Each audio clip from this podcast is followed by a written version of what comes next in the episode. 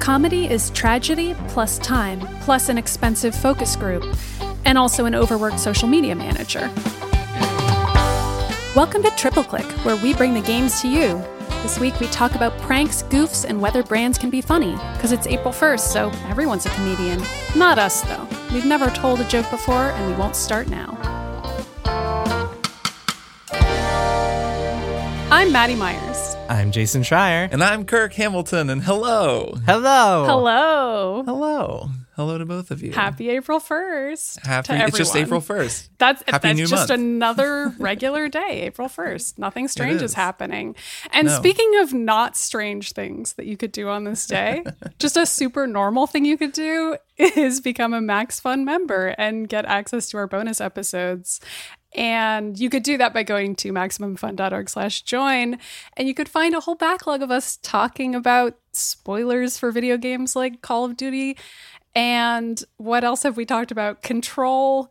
Uh, help me Final out here. Final Fantasy Seven. Final remake. Fantasy VII remake. Plus, we talk about our Yes. personal lives. Yes, we just we talked do. about our video game canons and movie canons and TV show Mhm, canons. et cetera, Sometimes we talk about movies. We did a good one on time loop movies. There's a lot, Oh, there's a lot back there. There's There enough that I've forgotten some of them. there is so much good bonus triple click content Mm-hmm. up in there. I will say, but you gotta be a Max Fun Um, member. and it's only possible because of our supporters. It's true. It's true. It's true. But we're not going to talk about that today. We're going to No. talk about April Fools yes, and we are. how we feel about it. Yeah. So I was just thinking, you you starting the ep- episode by being like, nothing's happening today. Made me think of last year's April Fools. How uh, during it was just when the pandemic was starting, and everyone just kind of collectively agreed, like, oh yeah, we're not gonna do anything. Well, Like, almost everyone. Yeah, much. and A lot of people. The pandemic is still happening, and I kind of still feel that way. Yeah. yeah, that was a dicey year, and I, I did do an April Fool's joke last year, and it was the result of some deliberation, but I'll talk about that maybe a little bit later. Mm-hmm. So I wanted to do a historical deep dive into April Fools in the video game industry and on the internet in general. But before I get into all that history, I wanted to ask each of you, what do you think about April Fools as a holiday? I guess I can go to you first, Kirk, because you did do an April Fool's joke last year. I did. Yeah, I had an episode of Strong Songs coming out on April 1st, and I was like, I'm going to do a joke because I wanted to, and I had planned it a long time before there was a pandemic. And then even when the pandemic came along, it still was like, I think it's a pretty good joke, and wound up doing it, and I think it was pretty funny. Mm-hmm. I have some thoughts about like what makes a good April Fool's joke, even though mm. there's no set formula, because it's really hard to do a good April Fool's I joke. thought you're gonna say, even though there's no such thing as a good April Fool's. well, there, there may not be. And Yeah. I think that may be the conclusion that we come up with. Though I was pretty happy with how that joke went. Like almost everybody thought it was funny. A couple people were like, oh man, this bummed me out or whatever. Mm-hmm. Mostly they didn't. Wanted a real episode, etc. Yeah. yeah, right. And then they got a. It was so I have a couple of thoughts on that that are specific, but just broadly, what do I think of April Fools?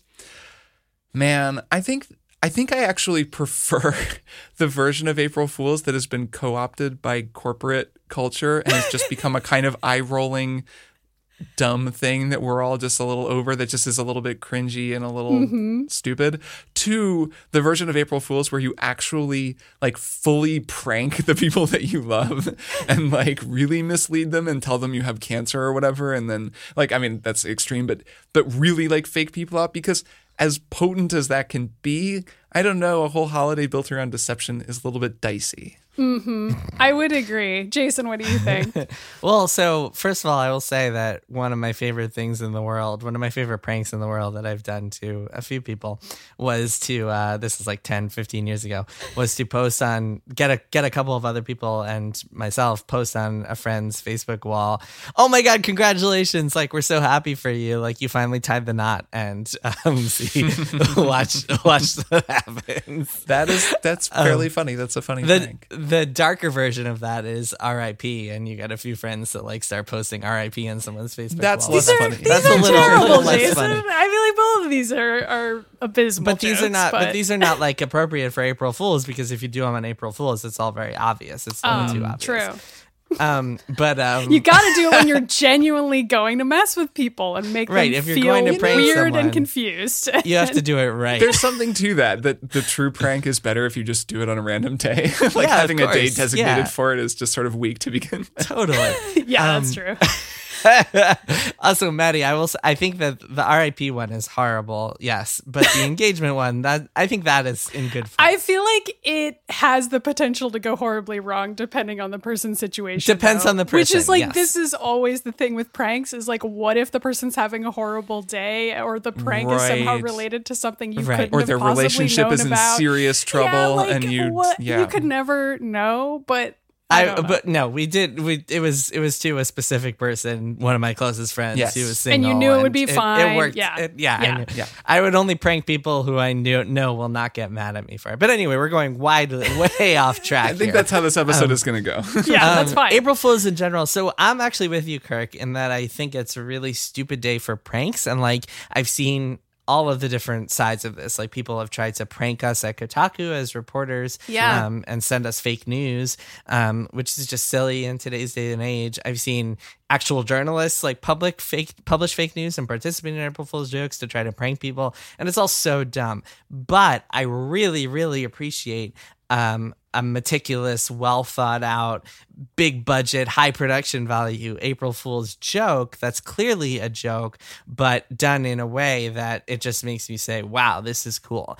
And a few of the big corporations have, have done really good attempts at that over the years. And we'll talk about some when you go through your history, Maddy, that you put together Google, Blizzard. But the one that I want to highlight that you reminded me of today, Maddy, when you were putting together your list was IGN's 2008 Zelda movie trailer, which Yes. is still incredible. I just rewatched it today. It is astounding. We'll put it in the show notes. Mm-hmm. Um, it is it is like this amazing short film almost. It's a trailer for a movie based on Ocarina of Time. Isn't that amazing?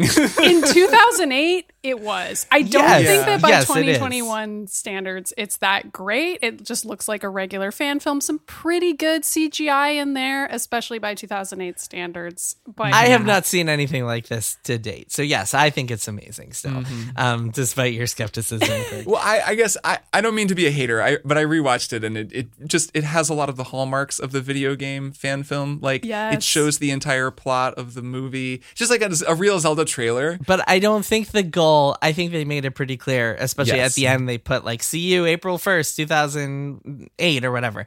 Mm-hmm. you say that but it was not clear. Like if you go back and read these comments from people, people absolutely thought that was real. And there are comments from people to this day on that video talking about how they are angry still that this was not a real movie and that the Yeah. creators of this fan film didn't go on to cut the footage together into a real movie. And there are people still demanding that IGN and Rainfall Films, which is the production company behind it, put together a film based on this, which is like you what Is that why? like YouTube comment anger or is that like real anger? I mean, yes, of course, but I but I think there is some veracity to it because I, I do think that 2008 was a different time for the internet. So when I was putting together this timeline, I was trying to find the first ever examples. I think the true first ever example of high profile April Fool's jokes probably goes to Google. I'm sure there are earlier ones than that, but I'm talking about your big deal splashy April Fool's jokes by actual companies. Google's been doing them multiple ones pretty much uh, every year since 2000. And the first examples I could find in video games were 2004 in RuneScape and Gaia Online, they both had basically prank gifts that you could buy in the worlds of the game. This was mm-hmm. early days for the internet where you could have a really small joke and just the idea of there being a gag gift in a video game was really funny and cool and would get shared a lot. It's it's not quite like how things would become in the mid 2000s where Blizzard would start getting in on it in 2006. But also in 2006, I wanted to highlight what is probably my favorite example of this entire list, which is a GameSpot article that was a joke prediction article saying that the Nintendo Wii would win the console wars. And it includes quotes from fake analysts who make fun of each other for siding with certain consoles. And it describes the motion controls, which were kind of known about at the time. But when this article was written, it was back when it was just called the Nintendo Revolution, which was the, the Wii's code name at the time. And mm-hmm. so the joke was like, of course the Nintendo console is going to be super low powered compared to the Xbox and PlayStation consoles. Like no one's going to care. It's not going to be anything. And it like describes the the TV remote shaped controller like almost derisively and it's it just feels like a real article if you read it now. Like I was reading it I was like what's the joke here? Like, how could this have possibly been seen as a joke at the time? But if you scroll all the way back on the comments, like the very first comments on the article, which are still there, are all people mocking the article and being like, this will never happen. But then the most recent comments, which people can still leave to this Right, day, are people being like, this entire article came true. And that trajectory of like the full almost 400 comments is.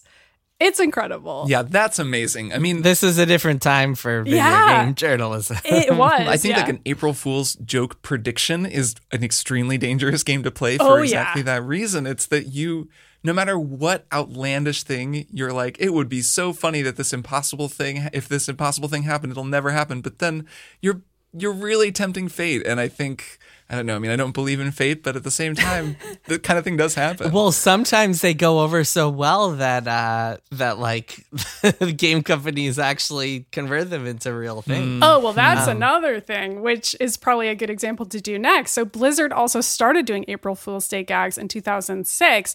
And, Jason, you seem a little more familiar with some of these than I am, if, if you want to list any favorites. But the first one in 2006 was, six was a joke character, uh, the two headed ogre that you needed to play with another person, and it would randomly select a stranger who had to play the character with you, which is like Yeah, absurd and ridiculous. And like why would you play a world of warcraft character that had such a high barrier to entry?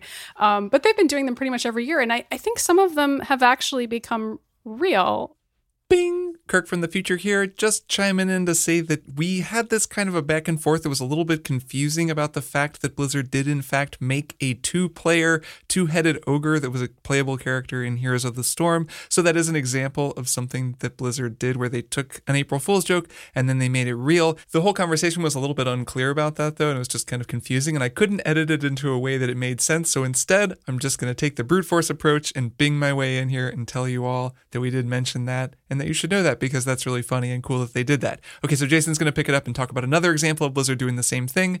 Back to the show.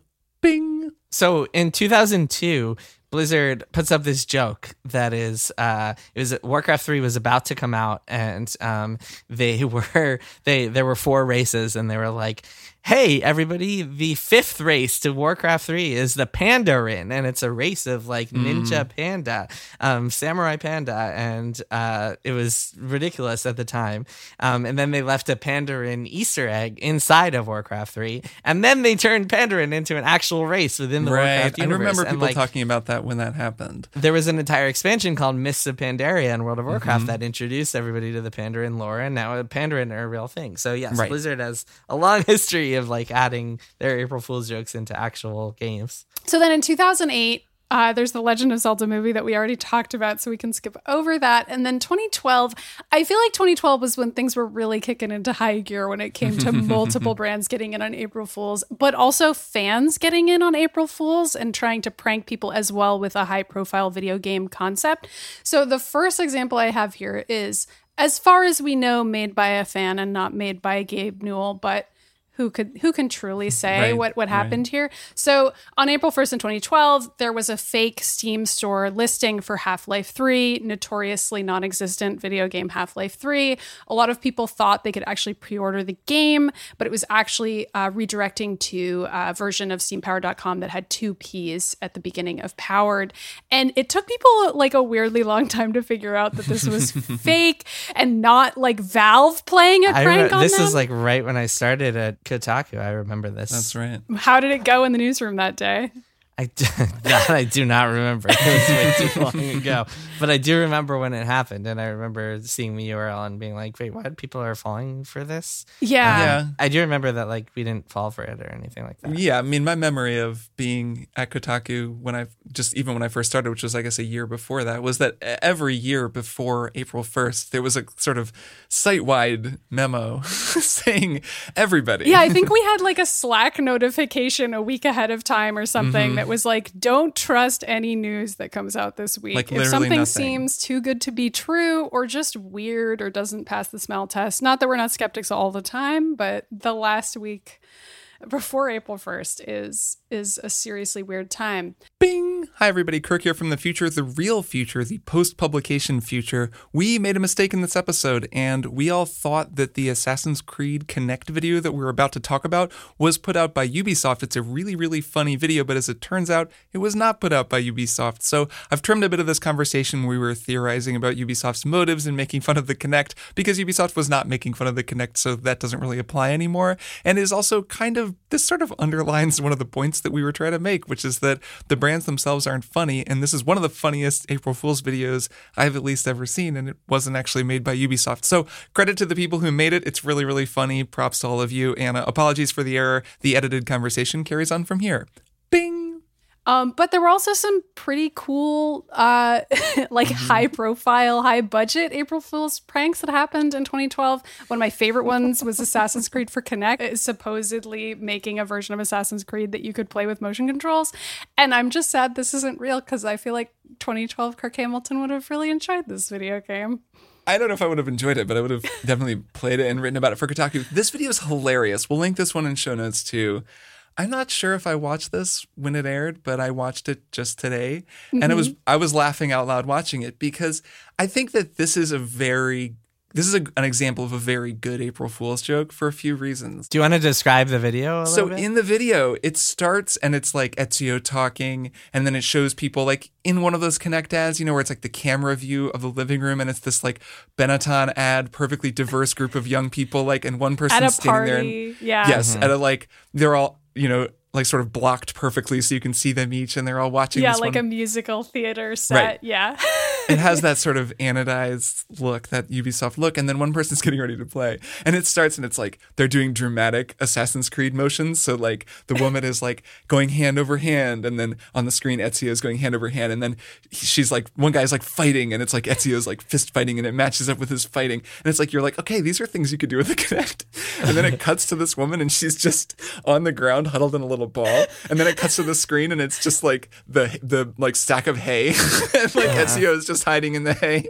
There's a she's guy like- doing the leap of faith, and like everyone around her. Well, it it keeps escalating. Yeah. And so then she's like jumping around and she jumps to the right and just like falls into her table and destroys well, it. Well, the best one is the loading screen. They show the loading screen, and yes, the guy is, and the or guy's the woman is running just running around in during circles. the oh, loading Oh, that's another really good one. Yes. Yes, is like the loading sequence of Assassin's Creed where you can just run and she's running in circles, which was a long love of mine is the Assassin's Creed loading screen. And then it shows the final shot as this guy slow mo doing a leap of faith. And like it's just like it shows the leap of faith in the game in that dramatic way that the trailers show it. And then it shows this guy in front of all his friends, like fully jumping in a way where you know he's going to land hard and badly. And then he, of course, he lands off screen, but all of his friends are like, oh, like, oh my god, like, shit. Like, Yeah. And it's the end of the ad. And it's just, that is a really funny ad.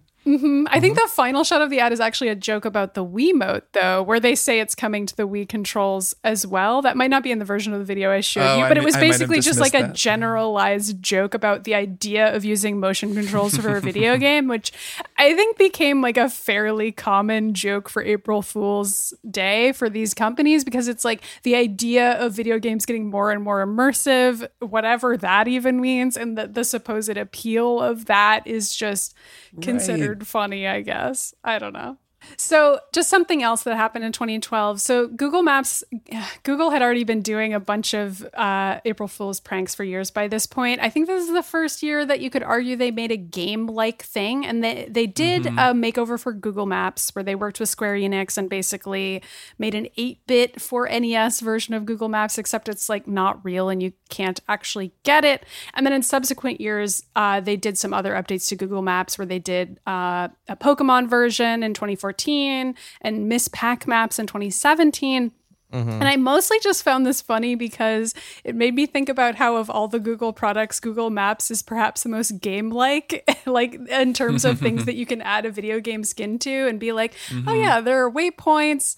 Getting around the world is kind of game like. I, I don't really feel like you yeah, can. man. I mean, Google Earth in VR is maybe the best VR game. Yeah, yeah, it's a good one. So I, I don't know. I feel like Google might have been able to come up with some other better versions of a game that they could do, but Google Mm-hmm. Maps being a video game seems fun and lighthearted as opposed to a Mm-hmm. Well, the. Pokemon one is funny because this was two years before Pokemon Go would come Yeah. out and show the world that, like, wait a minute, actually, Pokemon and sort of Google Maps, but like in, in the real world, essentially, is is uh, is pretty pretty sensational. Yeah. but I would say though that these aren't fully pranks. It's almost like like I, I think it's fun, but I don't know that I would describe it as a prank or like trying to trick you into believing something. Like I don't think there was anybody who was deeply angry that Pokemon was involved in Google Maps on that day. No, it's just a cool thing. Yeah.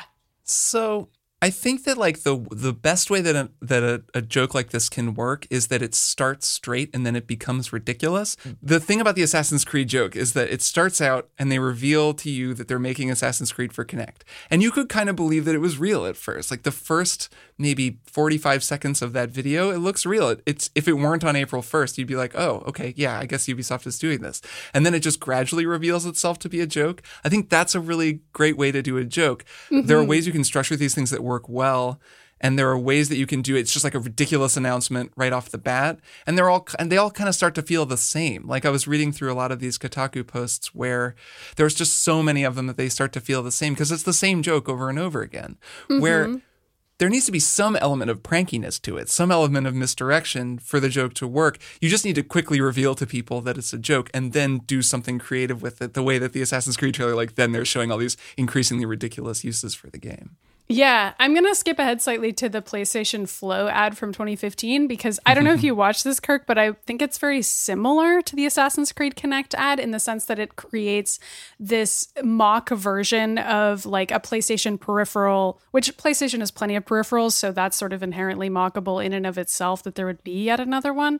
And it it's like you strap it on and you go swimming with it so that you can go mm-hmm. swimming in a video game. And like it's VR goggles plus on body peripherals like motion sensors. So you're like swimming mm-hmm. around a pool and like Joel's swimming around in The Last of Us or, or whatever it may be. And mm-hmm. that's completely absurd, but it's also not at the same time. Like you can sort of Right. imagine a version of that product that actually exists, but why on earth would it exist? And it combines uh, the same type of humor that you're talking about with like starting with something that feels almost realistic, where like you see the peripherals, they're doing the same style of introduction that they would do for a real video game peripheral and you're like okay it seems kind of weird. But then they just get more and more hyperbolically Right. stupid over the course of the video. But it's also corny because it's brands. I mean, this is, I hmm. feel like, where I slightly disagree with you, Kirk. Like, I have fun watching these, but I'm also always like, this is a little bit dumb at the same Well, time. yeah, don't get me wrong. No, no, no, no, no. I'm not saying that like brand April Fools is cool and I like it. Not at all. Like I totally find this whole thing like cynical and exhausting. Like there are occasionally ones that I think are really funny. Like the, the mm-hmm. Assassin's Creed one is very funny. When I think that it's important, like there's also an important distinction between just doing a joke on your friends and you know a big brand trying to do a joke where they really just like want you to like them. Like like joking the podcast feed of your of your like independent podcast is one thing. Oh, yeah. And like oh, That is an Kirk has example of something fine. it. I'm thinking about a joke. Okay, there was a joke from a couple years ago where Anthem, the game, the subreddit, they changed their header to just be the Division Two, and they like changed their whole Reddit so that it just looked like it was the Division Two Reddit, and that's really funny because you go to the Anthem subreddit and you're just like, wait a minute, you like think you went to the wrong one just for a second,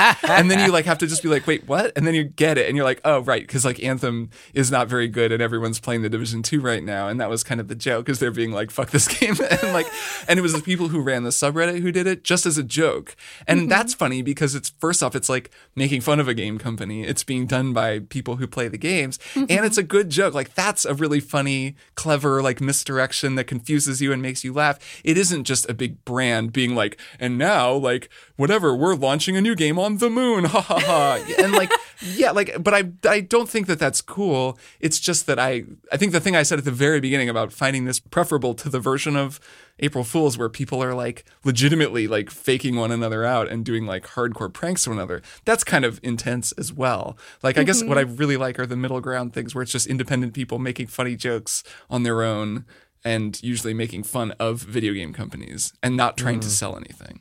Okay, but counterpoint, I think some of the video game companies have done some good ones that aren't trying to sell anything. For example, um, last I think it was last year or two years ago, um, one of Blizzard's was just that they added googly eyes to all the Overwatch characters, and just like you're playing Overwatch and everybody mm-hmm. has googly eyes. Like sometimes just like stupid Yeah. tiny things can just like Of course, bring like, a little bit of joy to to your life that day. there's an interesting distinction I think we're centering on, and that's that the jokes that are done in the game are definitely funnier. Mm. Like when it's a joke for your players, for the people who are using your product, that's fun. Like that's actually a lot more fun than when it's the just like we have an announcement on Twitter, which feels a little just more generally like marketing because it is marketing. It's like fake marketing, but that still kind of feels like real marketing. And you're like, okay, well, this is all mm-hmm. marketing. Where that is a good point that if you're doing googly eyes in the game that people are playing, that's just like a fun thing you're doing to delight your players. Like that's great.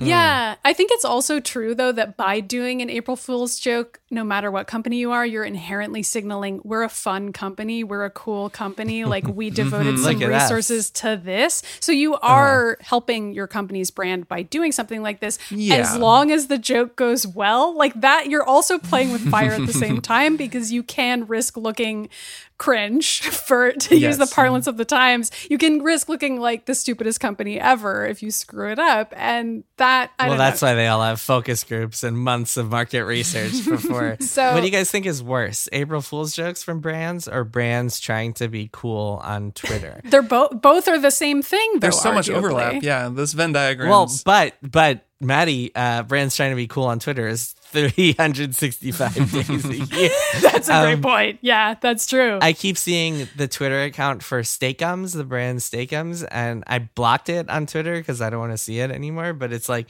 very much like this edgy millennial brand trying to be super cool on Twitter, and Mm-hmm. and it just makes me sick every time I see it. And there have been all these articles about how cool they are. Look, Steakums has revolutionized tweets. Like same with like Arby's or whatever. Like all these game brands are these are these uh, Fast food or whatever brands, yeah. yeah, Yeah. Well, Arby's is like all games on their Twitter feed, but yeah. right. yeah. That's its, its own, its own whole thing where those are usually being run by like one young person on the social media team who happens to have a brilliance for social media who probably isn't getting paid enough for you know, Yeah. how much how much work they're generating and they're kind of just doing it all on their own which has a new that has a different layer of like exploitativeness to it compared to hmm. you know a bunch of people at Ubisoft workshopping a big elaborate joke that they're all going to put on like That's true. That's a good point. that at least is like a large effort that happens once where the whole like let's just hire a young person and just let them loose on our twitter feed and see if maybe they can become a viral sensation is just kind of a separate thing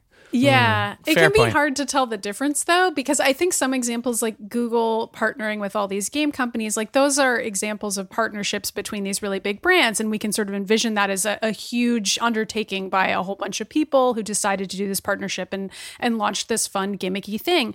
But like the Arby's social media account is also that same way, I believe. Like they're partnering with game companies to make like a Monster Hunter sculpture out of a burger wrapper and the other, you know, gimmicky things that they do on that mm-hmm. account. So it's like this young person probably writing the social media tweets about it, but they're being told by their boss most likely, "Hey, we've got a Monster Hunter bit this week, so come up with some jokes about Monster Hunter because Capcom's paying us or whatever Right. it is."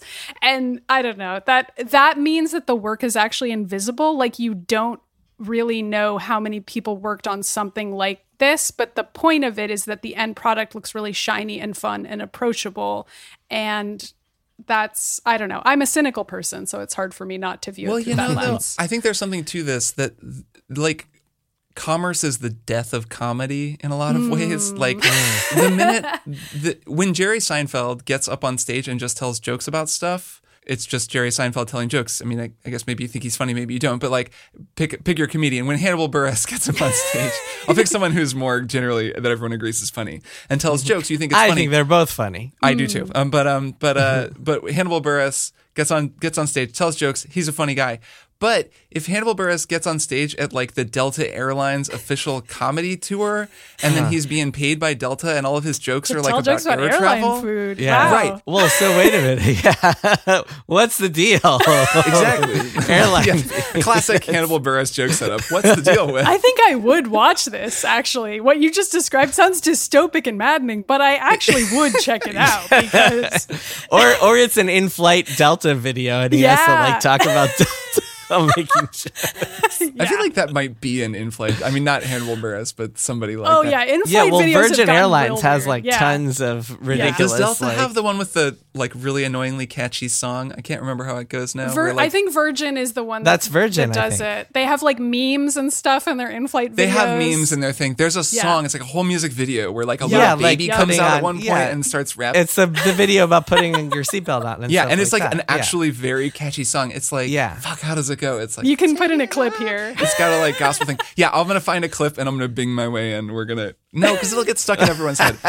Bing! I found it. It is indeed the Virgin America takeoff safety song. It's really stupidly catchy, and I just don't think that I'm ready to subject you all to it. To complete the point I was making, you can imagine either of those, like that, those two comedy scenarios, and one is just a person trying to make you laugh, and the other is a person trying to make you laugh, and their reasons are just a little bit suspect to you, and that mm. ruins the humor because there's just like a natural connection that happens with humor when it's just an honest thing between people. And it's the same on Twitter when someone's on Twitter just being funny because they're funny, like Pixelated Boat. That whoever runs that Twitter account, like they just Yeah. make Yeah, funny they're pretty funny. dril, pretty good account. I don't know if you guys have heard of it.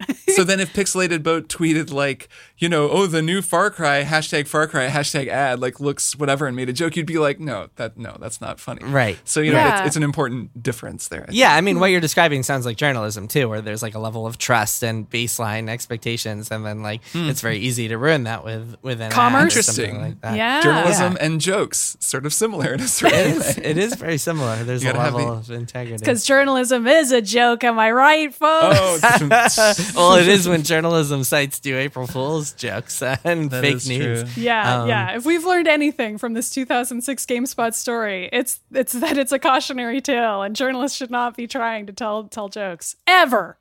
the funny thing about that is like that was a time when like everybody was very into console wars even gaming Yes. editors. And they would all wear their their allegiances on their sleeves and there were like fans that like IGN was separated into like IGN Nintendo IGN PlayStation IGN Xbox. And it was very strange. It was like that that if anything helped cultivate this toxic like console mm-hmm. war mentality where all these people were just like, yeah, the Nintendo is doomed. Nintendo is failing again. Look at them going. There was also very much like an element of gatekeeping to the whole Wii era because people were pissed that the Wii was trying to reach like non hardcore gamers. And I mm-hmm. think you saw a lot of that bleeding into like this article and stuff like that. oh that. yeah, there was a lot of sexism, a lot of sexist jokes about the Wii at the time as well. But I mean, it's also true that like the Legend of Zelda trailer we just talked about, IGN put that up, and it's like kind of hard to imagine them doing something like that now. Yeah, I was gonna say before. I think, despite what, yes, definitely hard to imagine them doing it now. But I think at the time, I might be misremembering this, but I remember it being pretty clear. I remember when this when that aired for the first time because I was into gaming news at that point. I was in college, and I remember f- like feeling like, oh man, this is super cool, and oh, this is like clearly like their April Fool's thing. It's not like them trying to prank people. I could be mm-hmm. wrong. I could be misremembering this, but I remember really enjoying it as opposed to being pissed off. Yeah, it- although wasn't real. I think that's more just a sign of your natural skepticism, though. Perhaps I mean, I I think different people approach these types of things with a different lens, and when you're a reporter, you're just skeptical of everything you see. So yeah, yes. nothing is nothing is real. There's never going to be a Zelda movie or show. That's never going to No. happen. It's cursed. No. It's really the, the creed of April 1st is um, nothing is true and everything is permitted. it's, it's Oh so God, so true. The thing about April 1st in today's day and age is that it's like it's become even sillier and stupider because so much of the internet every day is trying to navigate what's true and what's fake and there's such a proliferation as opposed to even 5 years ago it was so much less like that. But these days like like 5 years ago you'd go on the internet and you there would be fake stuff but it would usually be quarantined to like certain areas of the internet where you can believe it like 4chan like everything on 4chan you know is going to be mm-hmm. fake. But or in like general, the you can- onion or whatever. yeah, yeah, fake clearly fake places, or you could, but 4chan in the sense that people were doing it in bad faith as Mm-hmm. opposed to trying to be satirical. Um, but these days, you go on Twitter and like a guy is claiming that shrimp is in his cinnamon toast crunch, and it's like this is probably fake, um, and a lot of people will fall for it. Yeah, but like you never really know. And yeah, yeah, you don't really know because this guy knows that he can go viral and get a ton of attention. And like, there's a lot of like uh, reward that you can get from crafting this fake story. And so it's like April Fool's is every fucking day on the internet. And we're all just trying to navigate and try to figure out what's real and what isn't. Like, everybody's telling these embellished stories and getting real, legitimate attention rewards for it in the attention economy. And yeah, it's, it makes April Fool's just feel like a big wet fart. Wow, you've you really brought me down here, Jason. Yeah, I gotta we're getting so existential on this episode. I, I how how am I mean to supposed to, transition into talking about dating sims, Jason? How am I supposed to get to the final point on my list here? Well, I- no, that's a good way to, to to cheer us up. No, I, I I'm not a pessimist in general, but I am a skeptic, and I think it's like in in a world of today, like today, I think you have to be very skeptical. No, I'm with you. I'm uh, with I'm, yo, you. no, I, I, of course, I hear you. And I, I agree. I do, even in making this outline, I did kind of feel like commerce and these big brands are actually making April Fools less fun. I never thought April Fools was that fun. I'm not a very good sport about pranks, but I'm willing to admit that certain kinds of pranks are pretty good. I think Rick rolling is funny, for example. It's a harmless prank in my eyes. I also think that Rick Astley song is actually pretty fun to listen to. So I've always is. seen that prank is Oh, pretty yeah. harmless and I fun. might do a real episode about it one Yeah, day. I was hoping Kirk would do a real strong Yeah. songs about it. Yeah. yeah. so like there that's that's a form of prank that i think is fine but but i do think it gets kind of weird when companies are using april fools to advertise themselves or their brand. Like i can quickly mention far cry 3 blood dragon started out as an april fools seemingly trailer but then turned out to be a real game that had its own hmm. release schedule that was leaked uh, in mid-april. People realized it was a real game.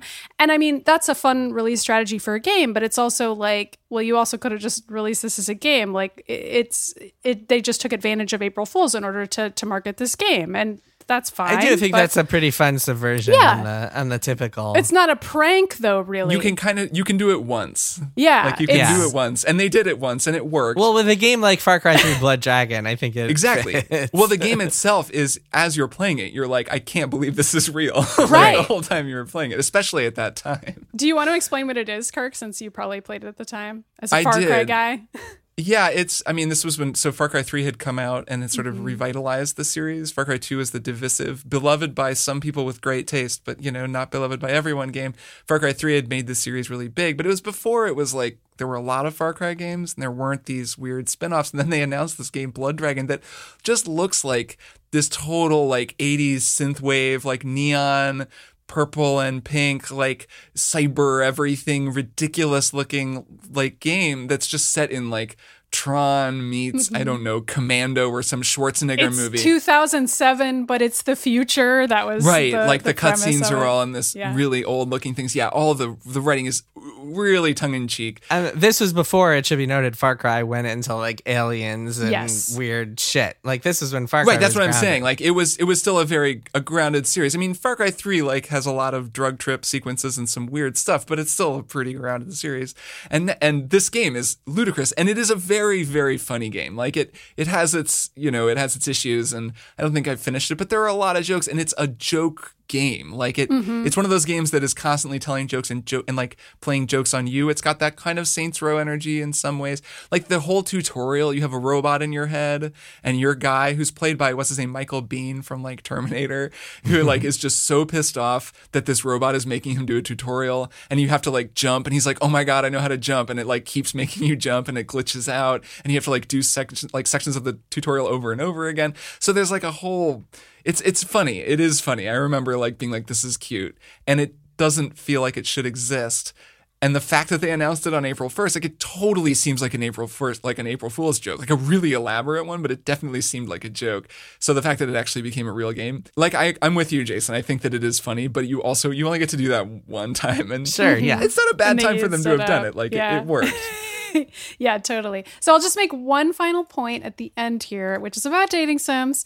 And Yeah. so in 2015, I'm sure there are other examples. I just picked a couple notable ones. Harmonix did a joke dating sim April 1st. first thing called Romance Central, which is kind of like a dating app meets Dance Central and their other music games.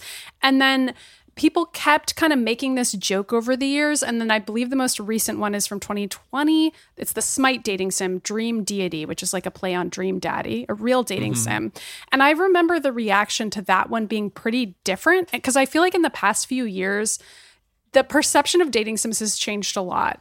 And people have stopped seeing them as a joke inherently. Like the idea that somebody would play or be mm-hmm. interested in a dating sim is like oh it would be so funny if our our hardcore game about men was also a dating sim and people found these men attractive. Like wouldn't that be so funny? And it's not actually that funny to imagine something like that. And i hmm. remember the reactions to the smite dating sim being pretty different and a lot of people being like uh, this joke doesn't really work anymore and we kind of Yeah. need to punch in different directions now that the games industry has changed over the yeah, past 20 years. Yeah, extremely trite. Yeah. Yeah. Well, that's a good thing. It's good that the reactions have changed. Although I will say, I think that like it could work if it's a game that takes itself super seriously in the first place, Yes. because then it's not the joke isn't like, oh, dating sims are so silly. The date is this. The the joke is this game is so silly that Mm-hmm. as a Right. dating sim it would clearly be preposterous. Right. Yeah. I think Gears of War dating sim would be funny Right. on its face. It's all in how you tell the joke. Like Except that would also rule though. I mean, like I feel like the other issue Right. is like if Yes. if your joke game should exist, Blood Dragon style, then maybe it's not a great April Fool's joke because it should But exist. that's the problem with a lot of the jokes we mentioned. That's the problem with like a lot of Blizzard stuff is that it got too cool and like it was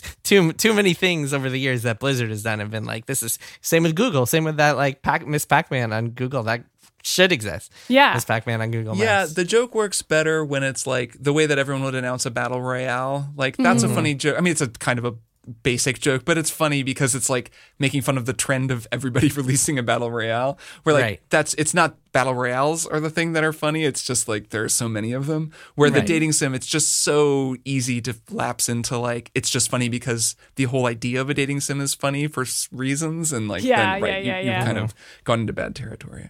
Yeah. Well, anyway, it's important to remember that brands can never be funny, and I think we can just leave it there for yeah, the day. yeah, or We your friends. April Brands are not your People are funny, brands are not. People are funny. Individual people are creative and funny. Brands suck the joy out of everything, and that's that. Um, let's take a. And here I thought you wanted to end on a positive note.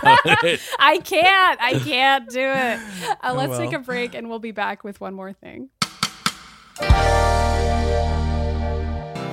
Hey, it's John Moe. And look, these are challenging times for our mental and emotional health. I get it. That's why I'm so excited for my new podcast, Depression Mode. We're tackling depression, anxiety, trauma, stress, the kinds of things that are just super common but don't get talked about nearly enough. Conversations that are illuminating, honest, and sometimes pretty funny, with folks like Patton Oswalt, Kelsey Darragh, and Open Mike Eagle. I have this public facing self, and then I have my emotional self that tends to stay hidden. It was about finding a way to communicate to somebody that, like, there's terrible sh going on back here. plus psychiatrists, psychologists, and all kinds of folks. On Depression Mode, we're working together, learning, helping each other out. We're a team. Join our team. Depression Mode from Maximum Fun, wherever you get your podcasts.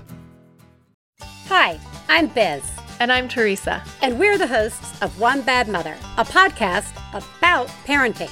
Parenting is hard, and we have no advice, but we do see you doing it.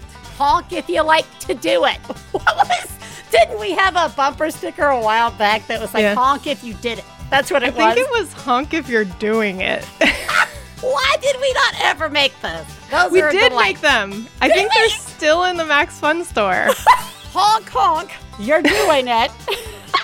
Thanks, Biz. So are you. Each week, we'll be here to remind you that you're doing a good job. You can find us on MaximumFun.org. Honk honk. Toot toot. And we are back for one more thing. Kirk, what are you up to? I'm playing a video game that Cool. want to tell the Wow. you about. It's a little game called Monster Hunter Rise. Heard of it? And I really like it a whole lot. And um, now I'm going to tell everybody about it. Uh, Jason, you're playing this as well. You've played some. Yeah, I'm gonna need to text you constantly asking for how. That's like, fine. I have no idea how to play this game, but yes, Mm, it is- it- the barrier for entry is very, very quite high. I will say. So okay, Monster Hunter Rise. So this is a game on Switch. I'm playing a version that I got from Capcom PR. I've had it for like about a week. I got it like a day before it came out. So I haven't had a ton of time to play. People who reviewed it had it a lot longer. And it's That's a true. big commitment of a game, so you need to play a lot to really know what's going on. I'm not a Monster Hunter like super expert. I had played a little bit of I can't remember which one, like three or something on the 3DS, maybe four Ultimate. Didn't you play some Worlds? I think you Well, were so- into Monster Hunter World. Yes. Um, so then I played a ton of World. World was the Mm. one that I played hundreds of hours of and got really into. I played it on PS4 and then again when it came out on PC a year later. Um, and played just like so much of it. I played a lot of Iceborne and um, liked that as well, though I didn't finish. I've heard it's good, but I just sort of was like, okay, I don't have time. Um, these games take a lot of time. They're just games where you go into the world and fight huge monsters. Um, that's basically it. I mean, there's a really Hmm. Monster simple loop. Hunter is what it's called, and that's what you do. Right. Huh. It does what it does what it says on the tin.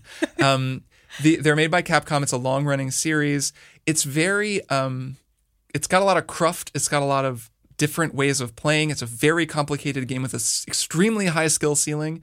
If you go on the Monster Hunter subreddit and look at videos of people playing, you will see some anime shit. It is amazing how good people are, and especially at Rise because of some of the new things that they've added.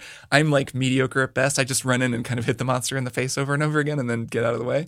Um, the combat kind of works like Dark Souls. It has a bit of that sort of animation locked. You're fighting a big thing. You've got to be really careful. You have a stamina gauge and, and kind of have to. You can't. It's not like a beat 'em up like Devil May Cry or something. It's hmm. it's much more strategic. But important difference: there's no target lock.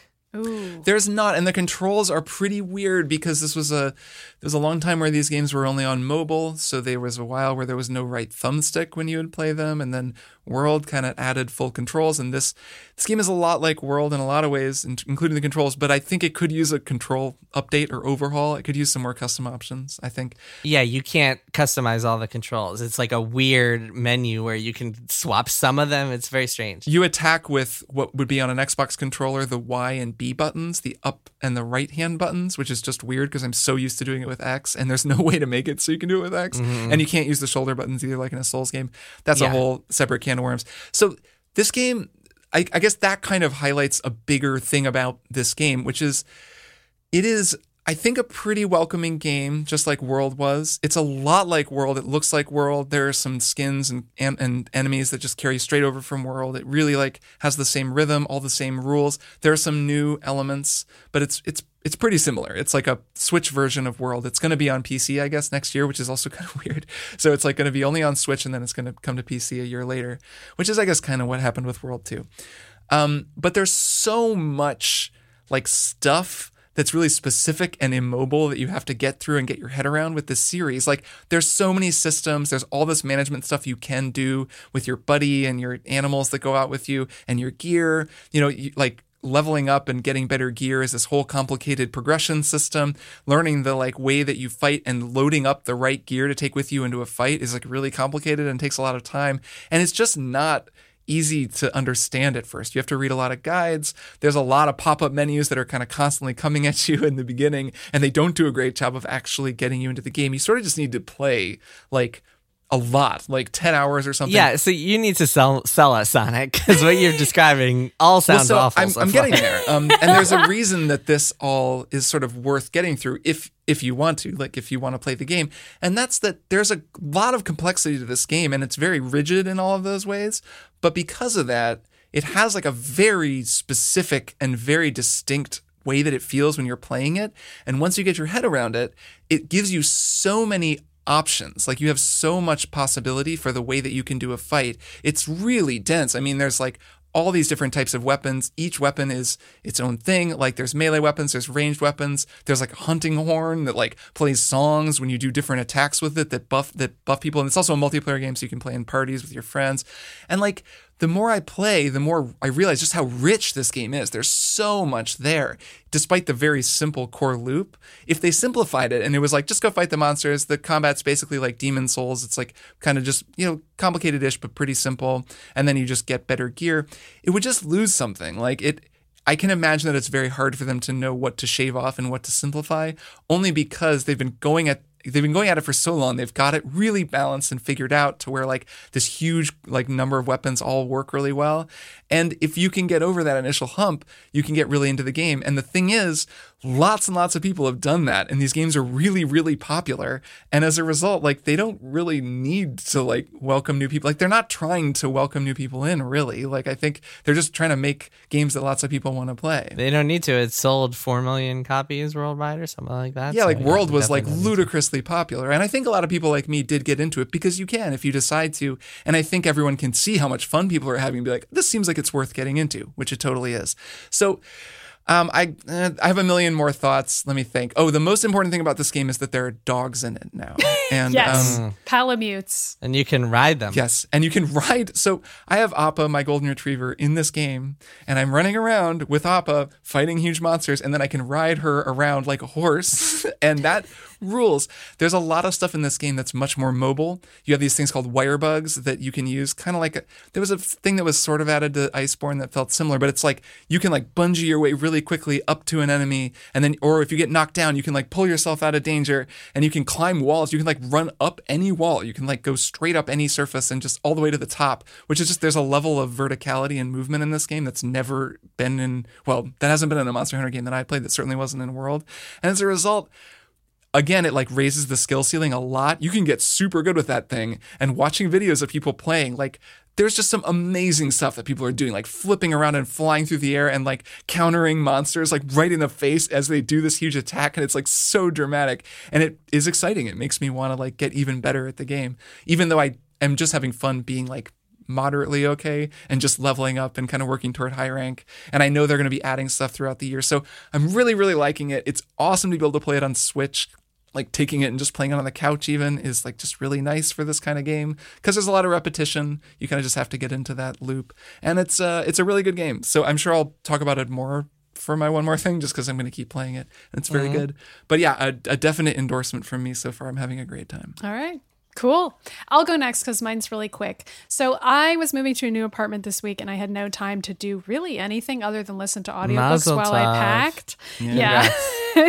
Congrats to me. A whole new host of background noises for Kirk to edit out in this place as compared to No, my own place. Um, anyway, I listened to a bunch of really dumb books and like low stakes podcasts because I was stressed out, out enough because I hate change. And one of the really stupid books I listened to was this book called Incomparable by Brie and Nikki Bella, who are two female wrestlers, the Bella twins.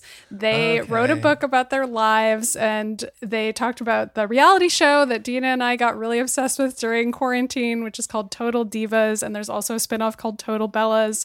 These are very trashy shows about WWE drama. I love them and I loved this book. That's also a somewhat serious book. They do talk about some of the parts of their past that were uh, pretty dire. They had an abusive father. They, you know, were on the other end of racism and sexism when they were part of the WWE. They talk about all that stuff and overcoming those trials, but mostly it's just corny, feel good uh, girl power stuff that I Nice. really enjoyed listening to while I was packing. Nice. So, yeah, that's me. Jason, how about you? Girl power. Okay, so um, I'm reading a book that Kirk is going to immediately uh, purchase as soon as this as soon as this podcast. I already bought, I bought your cooking book from last week already. Uh, you're gonna you're gonna enjoy it. Um, you will not regret buying it's that one. gigantic. It's so big. It's like It's great though, right? It's this huge brick. Yes, it is good. Anyways, go ahead. So um, last year or two years ago, something like that, um, our former colleague Joshua Rivera recommended My that I current check out- colleague. He Your works current with colleague. me now Yes. again. recommended that I check out this um, book series called The Dandelion Dynasty. Um, and it is an epic fantasy series by Ken Liu. The first book is called The Grace of Kings, and I recently started reading that. And the reason he Damn it, recommended Jason, is this going to be a huge fantasy series that I'm going to have to read because it's awesome? the reason that he recommended it to me is because it's a lot like Suikoden, the JRPG series that I love, which is like this amazing political uh, fantasy series. And I won't get into Suikoden because because I've done that many times in the past, but I will get into this book series because I just started it. I'm only like 200 pages into um, The Grace of Kings, and it is incredible. It's like got this. It, it does this amazing job of building this world, and it's very much like this um, Chinese flavored fantasy world that's set on this big series of islands, and it's all about emperors and dynasties. The main plot is that there are these seven um, kind of tribes or factions on this island that have all been conquered by one of them and turned into this empire against many of their wills. So yeah, so the book when the book starts, there's this big rebellion, and you meet all these this amazing flavor of the like these cast of characters. The two main characters um, are these guys. One who's like the descendant of a wiped out tribe of of warriors, and he's like eight feet tall and has double pupilled eyes, and he seems wild. And then the other guy is this degenerate um, drunkard gambler bandit dude who like winds up uh, uh like caught up in forces and is way smarter than he seems anyway it's this amazing story that i'm watching unfold like i said i'm still very early in it but Nice. the way that it's told is so brilliant because what um, the author Ken Liu does is he just zips between all these different characters to kind of create the sense of the world. And we'll tell these almost like biblical fable like stories about each one to give you like unravel their past. And they all just have these amazing backstories and fascinating like little mini stories within the larger plot.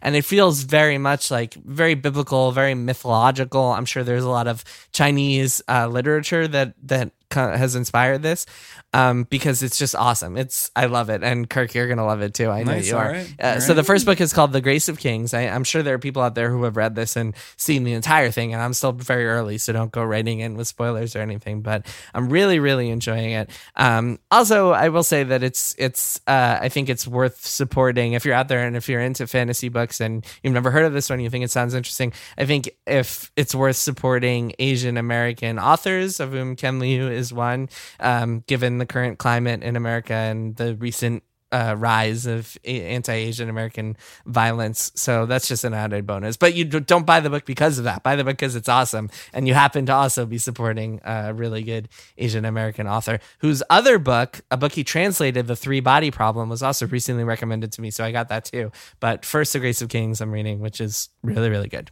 Go check it out. Cool. All right. All right. That has been another episode of this show. We played it straight did the it. entire time. No jokes. jokes. Not no jokes on this joke. show. Totally unfunny Well, Triple show. Click is known for not having humor. Yeah. That's true. We- We yeah, are that's kind what of the, everyone the everyone says most joke-free us. podcast. in the world. Anyway, uh, that's it. We'll see you all next week. Yep. See you next week. Bye. Bye. Triple Click is produced by Jason Schreier, Maddy Myers, and me, Kirk Hamilton. I edit and mix the show and also wrote our theme music. Our show art is by Tom DJ. Some of the games and products we talked about on this episode may have been sent to us for free for review consideration. You can find a link to our ethics policy in the show notes. Triple Click is a proud member of the Maximum Fun Podcast Network, and if you like our show, we hope you'll consider supporting us by becoming a member at MaximumFun.org/join. Find us on Twitter at TripleClickPod, send email to tripleclick at MaximumFun.org, and find a link to our Discord in the show notes. Thanks for listening. See you next time.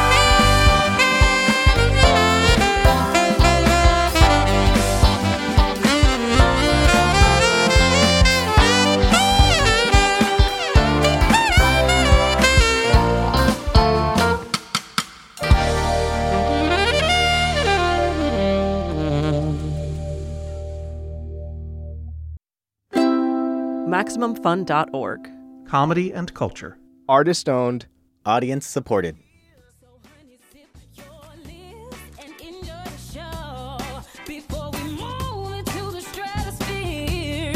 So won't you buckle your seatbelt, put it on tight, and keep your in that chair until we turn off that light.